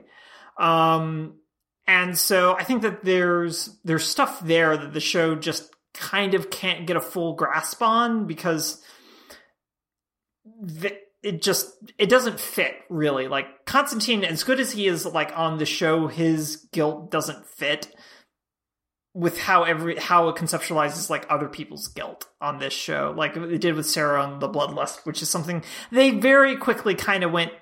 She's better um, because it doesn't fit with our show, um, and I think that it's sort of the same thing here. Is that they the the closest thing I can actually feel like I can liken it to is like the season one premise of we're going to do the Hawks and Vandal Savage and all of this stuff, and then going, oh, this isn't the show, but we're committed to this bit, and I feel like that that's sort of the deal with Constantine a little bit is like he had this pre-established thing that they could build other things into, like the encores and everything, but emotionally it hasn't connected in any solid way. In part because it doesn't fit, but also because Constantine's kind of a walled off character by design. And I think that also prevents a lot of the show's feel good kumbaya sort of approach from working. Because, like, even here, when they're like all immortal to spin the womb, spin the womb, goodness, spin the loom, um, it's a very Voltron Bebo thing again. Yeah. So, Yeah. Um, well, we're gonna have more thoughts with next week's episode and the fi- the week after's finale, I'm sure. Uh, but for right now, let's go on to our other our last two finales, our last two episodes, which are both finales, and we have Supergirl Immortal Kombat, and again, like not the finale, not the intended finale, but it works. yes. It works in a pinch, um, which I'm sure they're very excited about. Uh, the there's a lot of stupid stuff. There's a lot of stuff they didn't earn, but there's a, there's a lot of stuff that I think that does work. And so I'm gonna I'm right now I'm feeling generous towards the show, and it took way too long for them to get us to the Lena and Kara place that they are, and it's just like. We're gonna talk about this when we get to She-Ra, but it's like that. This is your end game. Got show. What is wrong with you? Stop being stupid. Like get get these two crazy kids together because this is clearly what your show is, um, Yeah. whether you want to acknowledge it or not. Um, and uh, so finally stopping all of the ridiculousness that has been going around with those two characters throughout the season and having them have an honest conversation and having Kara not just be like, I'm hurt, but like actually enumerate a series of, of betrayals or a series of hurts, right? Have uh, like having um Lena like they just felt like they were actual people again and as they were interacting. It was like, where has this been all season? Oh, it's been deliberately like you know distracted from so we hopefully would engage with it which has not worked for the Supercorp fans or for people who are invested in either character individually. Um but where we end is like okay it's frustrating it's taking this long, but then hopefully next season we can be back, shake off the dust. It makes me more likely to, I know you said you're out. It makes me more likely to tune back in in the fall. Um, the other thing that I thought was good, stuff that I thought was finally good was some of the, of the brainy stuff, which has been a real weak point this season because they haven't given it any oxygen or, or time. And it really needed it. Um, if you want me to be like, I thought, I think that the actor sells a lot of the stuff. I, le- I really loved Yeah. Just i like that they brought back um his twin as the other brainy. Um i thought that there was some really nice stuff there uh but it, was, it just for me was like oh this is what this season could have been. And we could have had a lot more back and forth with nia and brainy and like seen a progression there as they you know tried to work together on these different things. We could have seen like there's so many other things that you could have started with the same end, beginning and end point and the same general through lines of the season and done it so much better if they had just let the characters be people. so the fact that um we've got a bunch of the gods dead in theory uh or But like in a thing It doesn't matter who who the hell cares because nobody cares what are these characters? What Yeah. do they do? What are they? It, who knows? yeah the the the mysterious um she boss or whatever in hiding in the shadows. I'm not excited about that. But it seems like the other stuff is now stripped away. And so i feel like i pro it seems like i i would have liked the end of this season if they had been able to film it. It's just a shame about all of that middle stuff. Yeah. Um, I fully agree with you about Lena and Kara. Like that whole scene is the best thing that the show's kind of produced this season. mm-hmm. Um, which again is really telling about where your strengths are as a show that this is the best thing that you've produced because it should have been here the entire season. Um, and it's really frustrating that it's not. Um, and it it was just a, another error on top of a season that was filled with errors. lots of Um, unforced errors yeah. So I think like the ways in which like like uh, Benoist and McGrath really hit those emotional beats in that scene are really potent and really great, and I really really liked that scene. Um, everything else is just a mess. Like I'm glad you like the brainy stuff. I just didn't follow it and Mhm.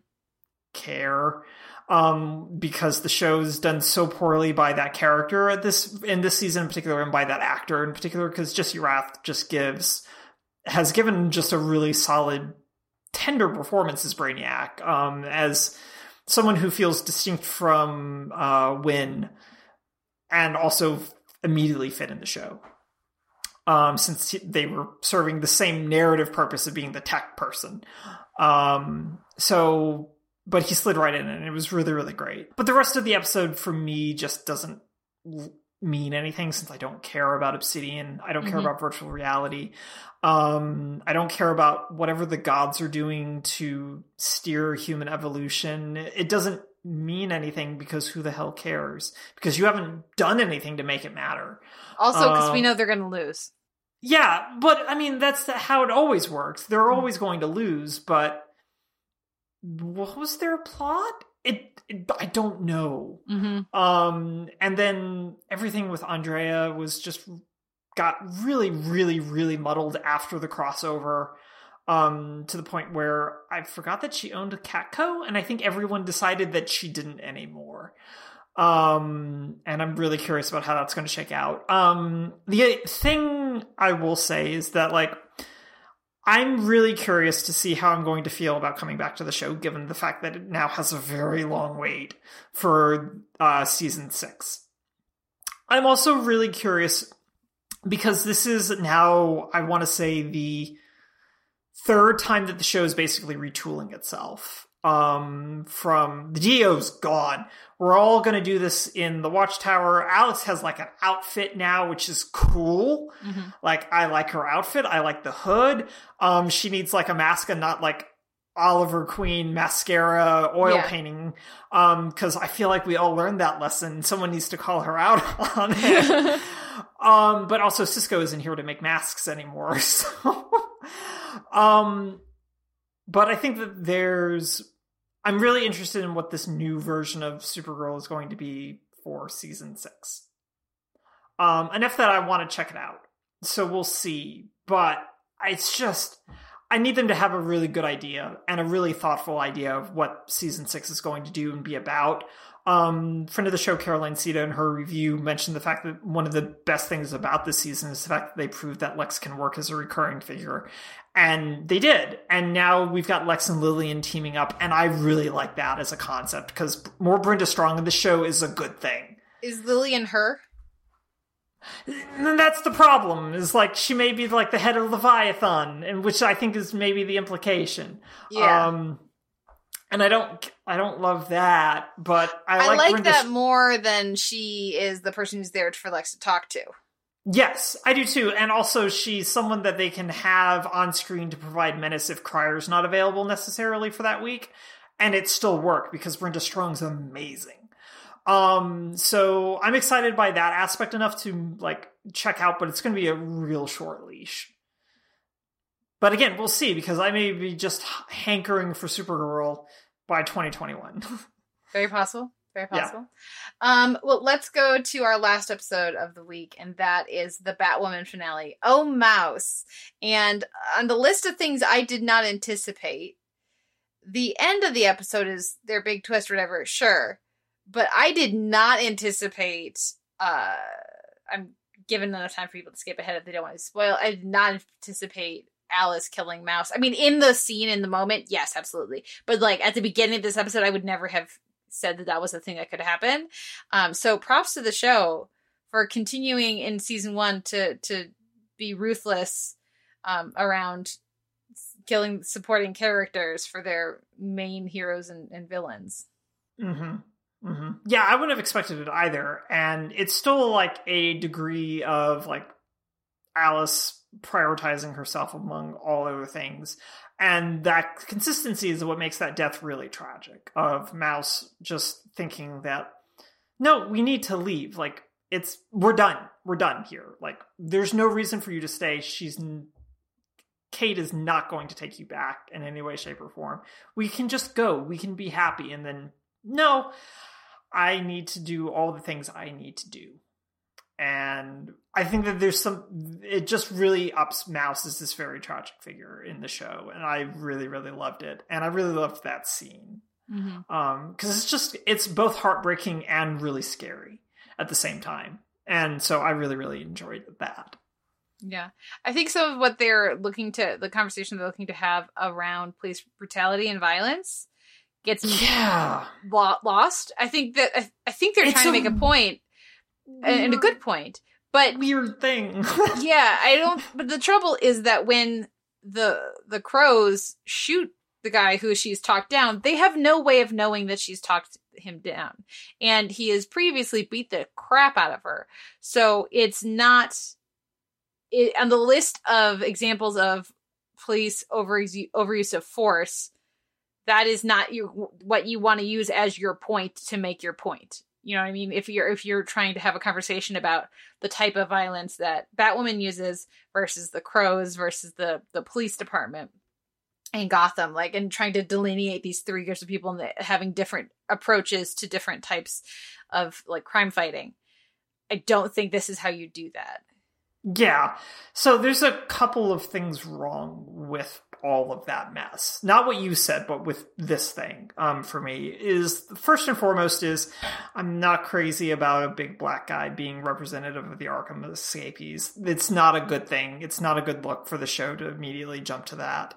Um, even if what they want to do is make this thing about police brutality. The second thing is is that the show, especially since the crossover, has done two things very poorly. The first is that Gotham doesn't really exist as a character, which is a major failing within any sort of Bat family narrative, um, but particularly one in which, which leads to the number two point, one in which the Crows are still the police in Gotham as like a private military force. And there's no politics around that. There's no discussion about like Jacob lining his pockets being this private paramilitary organization. Um, and by lining his pockets, I mean being paid really well by the city. Um, and there's allusions to it a little bit here and there within the episode, especially in his scene with Mary, which is great. But given the fact that the crows have been kind of squishily presented, especially again since the crossover, Mhm. it doesn't ring as strong, I think, as the show wants. Which leads into your discussion about that this character, this uh, character from Arkham, is violent, um, is but in a very standard motivated violent for a comic book hero superhero narrative of he targeted very specific people. Um but that they don't get to hear him basically surrender um and there's definitely a potency to it but it rings really hollow for the reasons you said but it also rings hollow for another reason of Black Lightning is a television show that has done this consistently for two seasons now and has done it significantly better. And there you go. Yeah. um so when you have like all of this like in the mix, it's really difficult to I think make a really good point. It feels very half-assed. It feels like we had they had this idea, they did not execute it well enough to make it land in a way that I think makes sense. Um and it was it was just really frustrating to watch uh up until the reveal when i went oh this is what they wanted reveal of like the idea of where they wanted to go. And they went oh i get it. Oh this wasn't executed well though. And that was just really frustrating. Yeah. Um the there again, I think that the season has really worked uh, as a as a whole. It's worked much I, I have found myself much more invested with Batwoman than I expected to be or that I anticipated being at the, you know, in the start of the fall. Um but yeah, certainly certain parts have worked a lot better than others and for me aside from everything with Alice which is you know, I think worked really well. Uh the the the part the secret like surprise hit of this show has been everything with Mary and that scene that we get with her and her and and, and uh, you know her dad Jacob is just terrific. And of course she would think that she would have it would mean something coming from her. But of course it doesn't because we I think as viewers we have a more objective view of of him than she does as a as a daughter. Uh and well I think the show is has needed to hit the hey i'm your sister too thing too hard. Um i think that's been a mistake in how they've written and characterized kate. Um i i've really it's actually very enjoyed that part of it. inconsistent. Yeah. It's very inconsistently deployed of kate recognizes that mary and treats mary like a sister and then like it backpedals in really weird ways that i can't tell is the show or is like supposed to be a commentary on kate. Yeah. It's very difficult to s- slice that I do agree with you though that Gotham is not yet a character, and that is a problem. Uh, I was surprised how much I have continued to enjoy Vesper Lind as our voice of Gotham. right And Rachel it having so much more. fun. i need like politicians like i mean Oh yeah, no, I we agree. had the mayor in the premiere and like where did they go and i really kind of miss that as like a presence of like some sort of political media landscape because vesper's great but we need more in Mhm. that vein of like how does all this how does this paramilitary organization fit in gotham and everything else um so that's something that they need to work on with season two I do think this is one of the better season ones, though, of the various Yes. Arrowverse shows, and that's saying something. So hopefully, yeah, it's not the flash season one but it's solid it's solid. I mean, like it's better than Arrow season one. It's better than Legends season one. Um, everything's better than legends season one kate um, but uh, there's there's you know, it's not Black Lightning season one. It's not the Flash season one, but it's better than a lot of, of them. And um, and I look forward to seeing, like you said about Supergirl, what a good long break and a lot of thinking, which is what they're gonna have to do as they recast their lead role, um, is gonna bring to the show. So, yeah. I, I'm surprised to end the season after like if you had told me last like spring like next season you're going to be more interested in Batwoman than you are Supergirl. I would have been like, "What are you talking about? That is ridiculous." we were all in that boat to be fair because season four of supergirl is top tier stuff Yeah. Well, what was your week in TV? Uh, well, the Bob's Burger finale was really, really funny. It was really delightful. I enjoyed it. Bob's had a just, hey, surprisingly, very strong season. Um, but it's also 10 seasons in. I can say that pretty much about every season of Bob's Burgers from the get go. But it was a really good thing. Uh, but what wins my week this week is Harley Quinn. Season one was just probably the most fun I had watching television this week. Um, even though it was only two days. What about you? What one's when's your week? Yeah, it's probably it's probably Harley Quinn. Though I did really like the Drag Race um episode this last week, so I'm very excited about how that's gonna finish up as well. So we'll see if that holds next week. Hmm. Uh, now we'll take a break and we'll come back with uh, She-Ra and the Princesses of Power season five in our season spotlight. We'll be right back after this. When I broke the sword, I thought I could make my own destiny. I don't know what my destiny is anymore.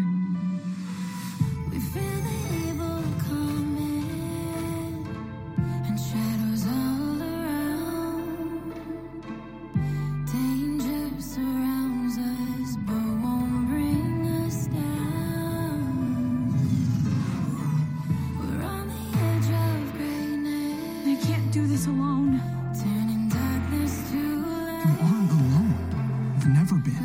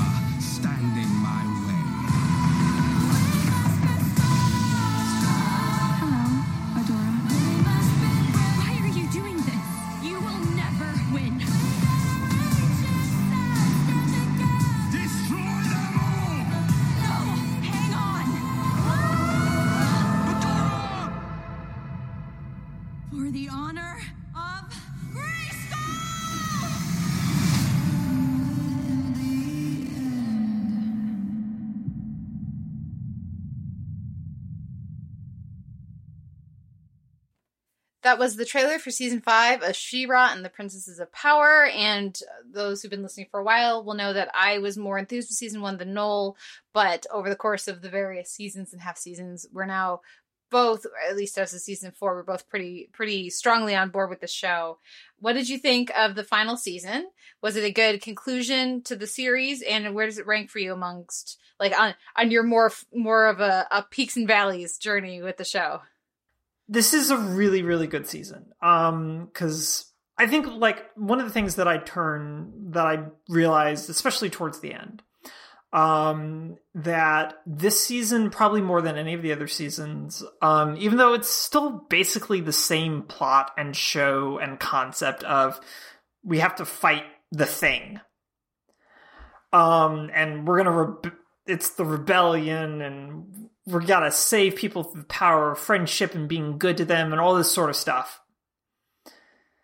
The difference between this season and all the other seasons is that Prime represents an actual threat with an agenda that is actually trying to be enacted. As opposed to Hordak's whole thing, which is, I'm kind of trying to take over the planet, but I'm really focused on making this big portal. Um, and because of that, the stakes feel appropriately higher than they have, I think, for the show in general, because there's also been significantly less. We need to chase after this weird first first one's tech MacGuffin type stuff that is very prevalent in the preceding seasons. And so the result of this season, I feel, is really, really focused.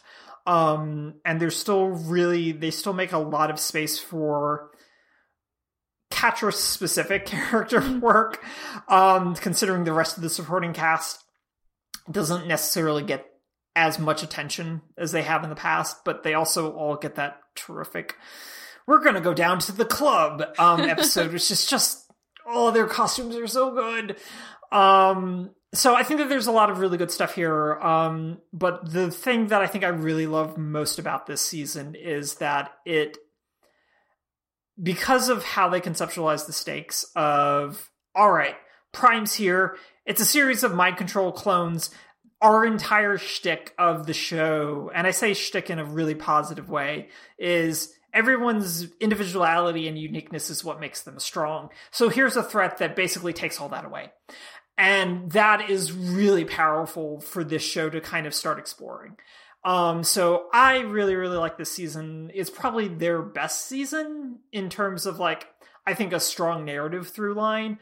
Um, I have to go back and like rewatch smatterings or read um, things to kind of rank it as a whole. Um, but I really enjoyed my time with it um, with season five, season five, season five. Um, so how did you feel about this? Yeah, I really liked it too, and I think it's yeah, it's if not their strongest, it's one of their strongest. I, w- I would similarly have to like kind of revisit a few things to decide where I wanted to put it. Um, but there's there's so much that it does really well, and I mean, almost immediately you have all the characters we care about are on the good side, um, and, and all the characters like so. There's no more like wait, but that doesn't make sense with what we know about like Scorpia and these like they're you can't have your cake and eat it too with Entrapta and like they're slaughtering lots of people, you know. So they they finally commit to that stuff and get everybody that's on the team on the team and then immediately have several of our heroes chipped such that it can be a, a fair fight, you know, and it can they can really I mean the powers and the formidability of their opponents when it's Mermista, you realize they have Mermista, it's like holy shit, okay, Yeah, they're done. done. Yeah. Just give up. And then Yeah. they get Glimmer's dad, and you're just like, oh. Yeah, yeah, exactly. Even Shadow Weavers is scared scared of Micah. Yeah. Yeah.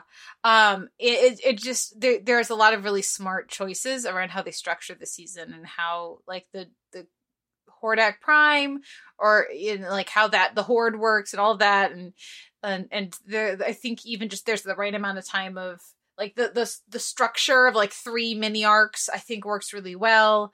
Um there's enough banter and adventure in space while there's still enough stakes like it just feels very um it, it feels very honed and it feels very balanced um the one issue i had with this season um is is, such a quibble but when we get to the end of the season and it's like hey guys Catra and Adora, right? Uh, it's like, yeah, we all knew like this was the OTP, right? From like the first episode. It was very clear that this is where the show is go do are we supposed to think the characters don't know or were you acting like the audience wasn't supposed to know because i felt like they did like for me they didn't handle some of those scenes quite right because it was supposed to i felt like they were treating this like some reveal but not like a reveal to the characters figuring out a new dimension to how like their relationship and how they felt about each other. And that so that was my one thing. I was like i am all for the ending that like the ships at the end. I mean i didn't need uh bow and and glimmer uh like that didn't i felt like we need to couple everybody off rather than an organic thing based on their chemistry and their relationships and experiences. But as far as get as having adora and Catra a professor love for each other um i thought that that i mean i'm i'm all for that ending but i would have liked that to be handled I think they could have handled it better. I think they could have done it in a way that felt more organic and less and more like they had been watching their own show. I don't know. Was that just me? I think it was just you. Okay. Um, Because everybody else loves it. Yeah, no, I think it works really, really well, and I can you give me like I think I feel like I need like a more solid example of how you Okay. what you're thinking of in terms of like that sense of surprise. It makes so much more sense than like the end of Legend of Korra. Oh, yeah. No, yeah, it does. It does. Well, okay, like the idea that like if if I got for example, if I got a sense that Catra thinks Adora likes someone else, then I could understand why she would have that doubt and or like self-loathing or various things of she'll never love me the way I love her. Right. Mhm. And that could, and I also think they could have played that earlier in the season with more and had more potency from it. Sure. Um, and instead, it felt that. like it, it. To me, it felt like they were saving it, it felt like all of the Kara and Supergirl stuff until the last episode where they're like, we're gonna actually do it, guys. And I would have much rather just have them be in a relationship. Have that be like, have that be, have that turn be like episode three, episode four, like when they rescue her, they have them have some heart to heart moments and on their adventure back and ha- and like then and then go from there. That's Okay. more interesting to me. I don't know. I think it works just fine how they've done it. Um, I think for the main reason being is that doing like kind of like putting them into that relationship mode in like season earlier in the season um after they like which is like season 5 so halfway through the season when they um save um Catra um needs that those moments of um what you call it of dealing with Catra's like long-standing guilt. Mhm. Um and that needs to be worked through. Um and I think that like taking control does a pretty good job of that. Um which is episode 6, the episode immediately after. Um that I think helps with that because you need that character development and you also need Catra to have a very important haircut. um, God, she looks so good with that shorter hair. Um, and I think that just rushing them into a relationship would have would have for me felt too inorganic given Catra's whole baggage. Okay. Um, and arguably even like Adora's ba- baggage as well, especially like in that point in the season of trying to figure out wait, my powers are sort of working, they're not working all the time, but also I have this great outfit that has pants now. um which is great. I love pants. Um so yeah, I think it's fine. I think like character-wise they need that space. Um so plus also and I think that this is sort of like where it's ultimately coming from is it's such a tr- strong trope within a fantasy setting of love being the thing that solves the solves solves the thing Yeah. and you you don't want to sacrifice that Yeah. Yeah, I know. That's it's very clear that's what they're going for here. yeah and you don't you don't want to give that up because of like the potency of that in this context is really important Yeah, I guess for me there was one too many. Oh, I guess Catra, Catra is uh, has ditched us again, or like one of those turns where I didn't think, I didn't buy the characters going there with it, and then pivoting back to, oh no, I love you, like at the end, like they there I needed, or maybe maybe even if they had a, a Catra leave, and then the door's like, yeah, I don't know where she is. She must be dealing with a lot right now, but I'm sure she'll be back. Something like Yeah. that. That would have helped. Because for me, it, Sure. w- it was just too, like, well, we've got to fill three more episodes before we have our big Love Conquers All ending. So let's. Why aren't they talking to each other or in a scene together? There, and there wasn't any instigating moment. Like it's. I mean, these are all very well trodden tropes, but like there wasn't any like, oh, she's actually in love with Bow, or actually she's in love with Glimmer, and so I'll just leave. And like I didn't feel like there was enough motivation for some of these choices, and and then around the the centering it around Shadow Weaver makes a lot of sense yes with with their baggage, but then they don't examine it in any meaningful way because the show ends, right? So like that's where I that, that's where I got frustrated with it. I think getting frustrated with the Shadow Weaver pivot, um, which is really potent, but not nearly as potent as it could be, um, is sort of like what drives that. But I very fully agree that maybe they think that they just did it already. Like they'd spent seasons sort of like exploring that relationship and didn't feel the need to really push it forward. Um, or really draw those connections and trusted the audience to do that.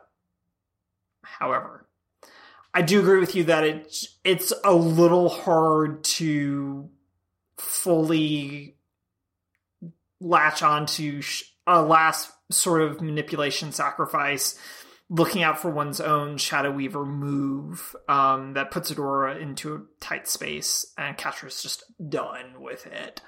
Um, that it doesn't feel as sort of fully realized as if as opposed to if Shadow Weaver's more present in the season than she is. Um, since she fades in and out real hard. Um, and that could have just been Lorraine Toussaint wasn't going to be available. Um, shout out to her on the good fight this week. Yeah. Oh, so. Um, just oh god, she's so good, and she's really, really good in this season of uh, She-Ra. Like her whole thing at the end, um, it's just real good. But I, yeah, I see where you're going with that. Absolutely. Yeah, but and I say that, but I really did like the season a lot. There was so much great material for for the different uh the different princesses.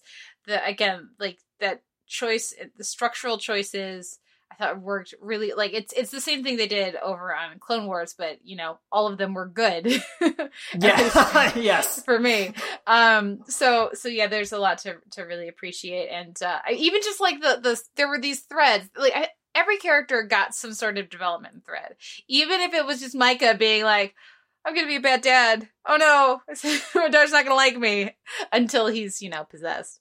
Um, like there was stuff for everybody, and and I really I thought they did it such a good job of structuring it. I liked the the stuff. I mean, I, I was mentioning Micah, but the stuff with Micah and, and Frosta, where, where you know having him just very clearly, you are the strongest person here, so you need to do you know, and and she's the the the smallest, the littlest princess, right? Um, there there's a lot of really good stuff there. but take, I mean, it's just mean. It's just mean of them to take that gorgeous uh, underwater ball adventure, haha, shanty episode, and then pull out our guts and our heart like that. Even like like you gave us this the the song, and I thought well sung, believably sung, not secret Mhm. like diva. Yep. Um, and then go like, no heroic sacrifice, go. Everybody else go up, and y'all are because they got Mermista. Um, And Scorpia, who had been holding back because she didn't know what her powers were, and then it's like, oh no, she's really scary. yeah. Yeah, well, yeah, and to have like, oh, Scorpia can keep up with Mermista. Yes. Uh oh, and then she's gonna okay, and I was like, oh, they're really gonna kill off Scorpia? I mean, like, I guess this is an episode to do, and I was like, no, of course they are. She's possessed now too. It's like, oh no, oh no, and she was an equal because, like, uh, you know, and then even just the conversation they have with Perfuma about like, you could be as powerful as him. She's like, yeah, I know, I don't want to be. I'm I want to be this person, and so I'm gonna Yeah. be that instead. Was so beautiful and so well done. So like, there's there, I really like this season. There was a little But wonderfully countered by Netossa turning out to be the Batman of the group Oh, and having so plans to destroy everyone. Plus, God, her way of destroying Catra with the water. it was very good. It was very very good. Like the the you're my weakness was I didn't like that. I was like, no, she's not your weakness. She's Yeah. your strength, right? Like I, I just like it's just such a.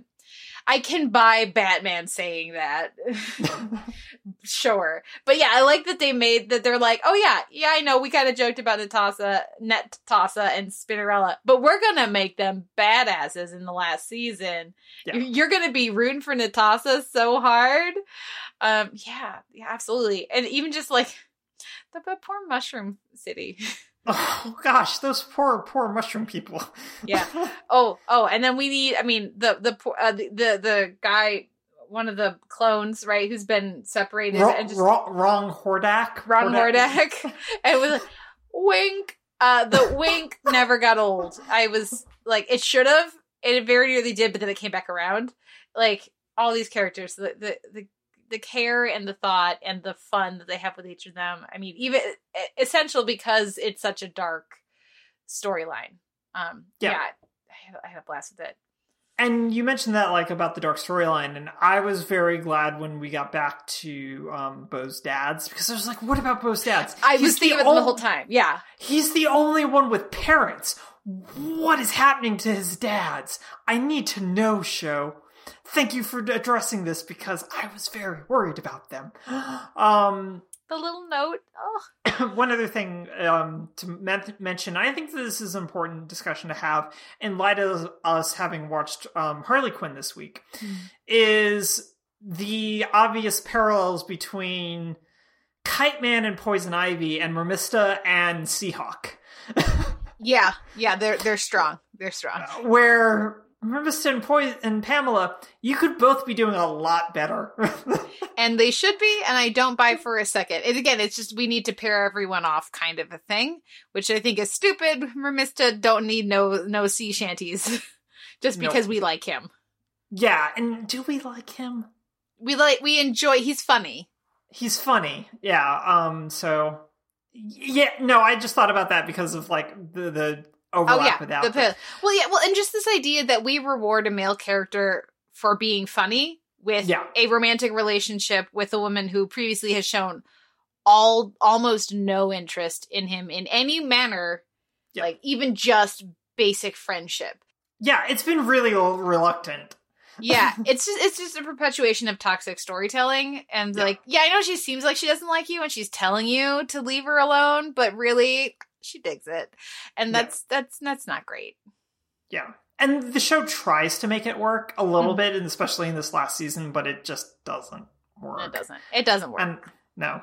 So, um, is there anything else? Um, do we just want to talk about how good AJ AJ uh, Michalka is as Catra again? again Um, always the whole voice just like- cast is very good Yeah, it's just entirely really really good. Um, yeah, I don't know that I have anything else. i'm gonna miss hanging out with that like with these characters and just listening to them interact like the for the Yeah. for the vocal performances i was glad sandra oh showed up a few more times Yeah, Castaspella is so good.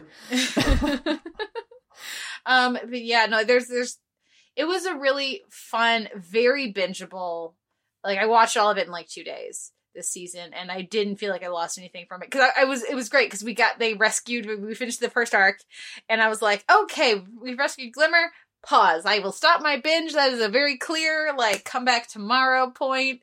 and then i watched the second arc the next day so actually i split it over three days and it was just it was very digestible in that manner so I think it's actually one of the more watchable of the seasons. Um, Yeah. For that, yeah, I, I, I'm really, I'm glad that you enjoyed this season. I'm glad that you ended up really enjoying She-Ra because, uh, it just watching her transform into her into She-Ra and I mean into the the look that she has. You know, I like the little shout out to her new look that that she got. It's just, I mean, it just. I immediately thought back to it prompted me thinking back to the uh the people who were grumbling about the character design when it was first announced and how like why is she she in shorts she should be in the tiny mini skirt um and it just it made me so again so happy that kids who like this type of storytelling and who like flowers and rainbows and pretty horses with magic wings and stuff get to have this type of representation in heroes as well you know Yeah. and and the like it's a show that fully embraces super air quotes girly kind of characters and super not interested in that at all types of characters and that it like that is not shackled to very objectified body types and and art styles and like leery you know camera work for lack of a better word um or lack of my not knowing the proper word i should say. Um yeah it's just it's lovely so i i hope people who like adventure stories who like action and magic and fun and people going oh it's so pretty right We'll check this show out i'm glad that they that this is a show that they can watch Yes, absolutely. Um, even if this season I could have used more of the Star siblings because it was Melissa Fumero and Ashley Eckstein, and Yeah. we barely got them. Um, anything else? No, just really good. I also just refuse to believe that the Horde would have been able to conquer Huntara like that, though. I just don't buy that. you know there's you, know, you got you got to give them a few things so that we can move Yeah. the storyline along storyline along but yeah i hear you i hear you on that Yeah, no, Well- no. This is really great. You should watch it, and there you go. worth uh worth struggling through the first season or just start with season two Yeah, just go to season two, I feel like. But I also barely remember season one enough to s- remember if there's like any narrative stuff that you really need from it. But I honestly can't remember. See, and I still would like season one. So maybe Yeah. try season one, and if you're not digging it, try just skip forward to season two and see see if that's more your speed. Yeah, Yeah. I think that's a good idea. Well, uh, well, that will wrap up our conversation on She-Ra, the Princesses of Power, uh, barring a future, I don't know, movie or something. Um, and that'll take us to show notes. So a few show notes here at the end of the episode. You can find a post for this episode over at theteleverse.org where you can leave us a comment and let us know what you thought of the week's TV. You can like our page on Facebook and start up a conversation there. You can email us, theteleverse at gmail.com. You can find an M4A chapter feed and MP3 unchaptered feed up in Apple Podcasts. We're also over on Stitcher. We'd appreciate ratings and reviews either place. And of course, we're both on uh, Twitter. I am at the Televerse and Noel, you are? At Noel RK. Thank you so much for a great week, Kate. Thank you, Noel. And thank you everyone for listening. We'll be back next week with another episode of the Televerse.